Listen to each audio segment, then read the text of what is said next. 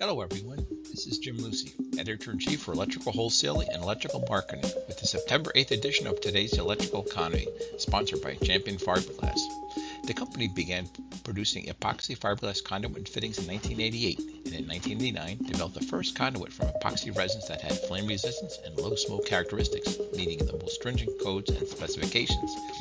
In today's podcast, we will explore some key weekly indicators that will give you a sense of where the electrical economy may be headed in the coming weeks and dig into some other metrics that in the construction and industrial markets that will be of interest.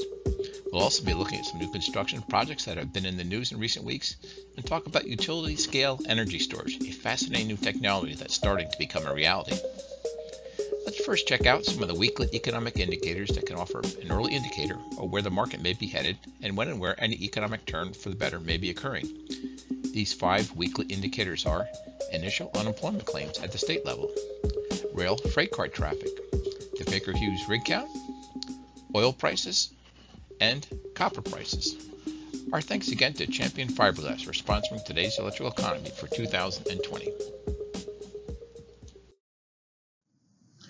Let's look first at the unemployment claims at the state level. The weekly unemployment data from the U.S. Department of Labor and the U.S. Bureau of Labor Statistics highlights the states with the most unemployment claims so far in the COVID-19 crisis. This data is valuable to electrical distributors, manufacturers, and independent reps because it offers empirical evidence of just how big an issue layoffs are now at the local level. On a more positive note, when these claims start declining and establish a trend in a more positive direction, will be a clue for you about when the economy in that state may be starting to improve. The most recent weekly unemployment rate was 9.1% for the week ending August 22nd, a decrease of 0.8 percentage point from the previous week's unrevised rate.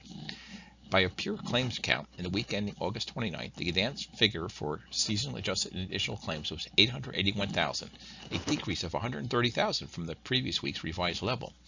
The states with the most new unemployment claims for the week ending August 29th were California, with 236,874. New York with 63,355. Texas 56,759. Georgia 50,498.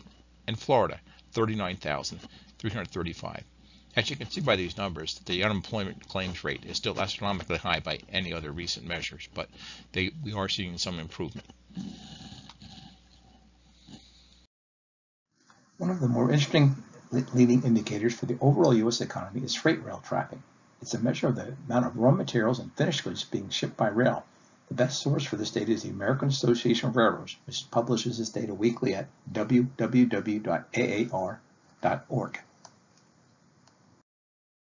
Total U.S. weekly rail traffic was 508,307 carloads and intermodal units. That's down 6.2% compared with the same week last year. When measured on a monthly basis, combined U.S. carloads and intermodal units in August 2020 were 2,021, 181, which is down 5.8% or 123,682 carloads and intermodal units from August 2019. In August 2020, two of the 20 carload commodity categories tracked by the AAR each month saw carload gains compared with August 2019. They were grain, which was up 4,683 carloads, or 5.6%, and farm products, excluding grain, which was up 168 carloads, or 5%. I thought the comment from AAR Senior Vice President John Gray added some interesting color to their weekly rail traffic report. For U.S. railroads, August 2020 was the best month in terms of intermodal loadings since October 2018, and the five, fifth best intermodal month ever, he said in the report. Much of what's inside the trailers and containers on an intermodal train ends up on the shelves of stores or finds its way to consumer stores via e-commerce merchants. If you track the oil market, you're probably familiar with the Baker Hughes rig count, which tracks the oil and gas rigs that are operating. This data is available by the state, basin, and nationally at www.rigcount.bakerhughes.com. It's been the same story on the number of oil rigs operating in the United States. The decline has flattened a bit, but the number of operating rigs compared to last year are still trending downward. The total rig count that includes both oil and gas rigs stands at 222, which is down approximately 70% from this time last year. That's a drop of 518 operational rigs. The Permian Basin in Texas accounted for the largest portion of this, this decrease, with a decline of 302 rigs.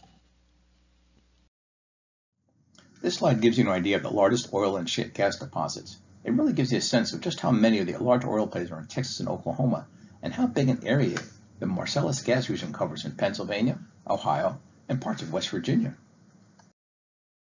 There wasn't any big change in oil prices, but the price for a barrel of the benchmark West Texas Intermediate oil has ticked up a few dollars in a barrel in recent weeks to 42 and $43 a barrel. It still has a long way to go to get to a price where drillers make money. That varies by region, but a good rule of thumb is $60 per barrel. Economists like to call copper Dr. Copper. That's because it's a leading economic indicator for future economic activity because it's used in so many industries. The construction industry is among the leading markets because of its use in wire and cable and copper plumbing pipe. Since our last presentation in the third week of August, copper has made a strong move above the $3 per pound, a level they haven't seen since June of 2018. One of the more encouraging economic forecasts for the electrical market is the Purchasing Managers Index, published monthly by the Institute for Supply Management. It's a monthly survey of industrial purchasing managers about the market conditions they see a few months out. The August PMI hit 56%, which is up 1.8 percentage points from the July reading of 54.2%, and well over the 50 point mark, indicating improving business conditions. Another bit of good economic news comes from the National Electrical Manufacturers Association, where their monthly electrical, electrical Industry Business Conditions Index, or EBCI, registers strong gains for both current and future business conditions. It's very encouraging to hear that senior executives at electrical manufacturers are feeling so much better about business conditions in the electrical market. The year-to-date and monthly construction data isn't looking too positive right now. The latest report from Dodge Data Analytics said non-residential construction was down 25% year-to-date through July. But even with a significant decline like this, you can still find a few large construction projects of interest, as you can see on the chart. Check out that large hospital project in the approval process at Ohio State University. The 1.9 million square foot Wexner Medical Center is estimated to have a total contract value of almost $1.8 billion. When you figure that electrical work can be uh, using a very rough rule of thumb about 10% of a typical project total cost. That's close to 180 million electrical job. That's a lot of electrical products being sold for, for that project.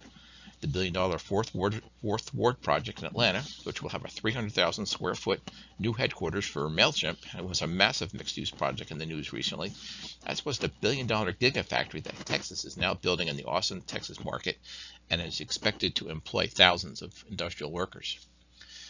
As you can see in the chart on the slide, there's also a large mixed-use project underway in San Diego, two new data centers either planned or underway in Nashville and Totowa, New Jersey, two hospital projects planned in Orlando and Tampa, and several large solar farm projects planned in Indiana and the state of Washington. I'm working on an article about utility scale battery storage for the next issue of Electrical Marketing, and I thought I would offer listeners a sneak preview of what I learned about the upcoming market opportunities here. Most of us have heard about the surge in construction over the last few years of utility scale wind farms and solar installations. They produce thousands of megawatts of green renewable power, but for the most part, these facilities have to pump this electricity directly onto their local electrical grids because they don't have any place to store it. That's no longer the case because of advances in lithium ion battery storage technology. On August 31st, NextEra Energy announced a series of energy storage projects in California that can nearly double the installed capacity of battery storage available in the U.S. right now. And on July 21st, PG&E and Tesla began construction of a 182.5 megawatt lithium ion battery energy storage system at PG&E's electric substation in, in the Moss Landing facility in Monterey County. Also, a report at yahoo.com said that NextEra has a current pipeline of nearly 2,000 megawatts of shovel-ready or near shovel-ready battery energy storage projects in California. This chart lists some of the larger battery storage facilities that will be constructed at solar fields or wind farms over the next few years. As you can see, many of them are in California because of that state's energy regulations requiring the use of energy storage systems. But the technology will spread and it's worth watching, particularly for any electrical companies that provide grid interconnection equipment or services for these renewable facilities. These battery storage systems will allow utilities to store power for when they need it, and they will be a major resource in the years to come. This concludes the market data portion of our presentation for today. A special thanks to the folks from Champion Fiberglass for sponsoring the Today's Electrical Economy podcast series in 2020. While you're working on your electrical sales forecast for 2021, you might find yourself in need of some additional local data. Check out Electrical Marketing.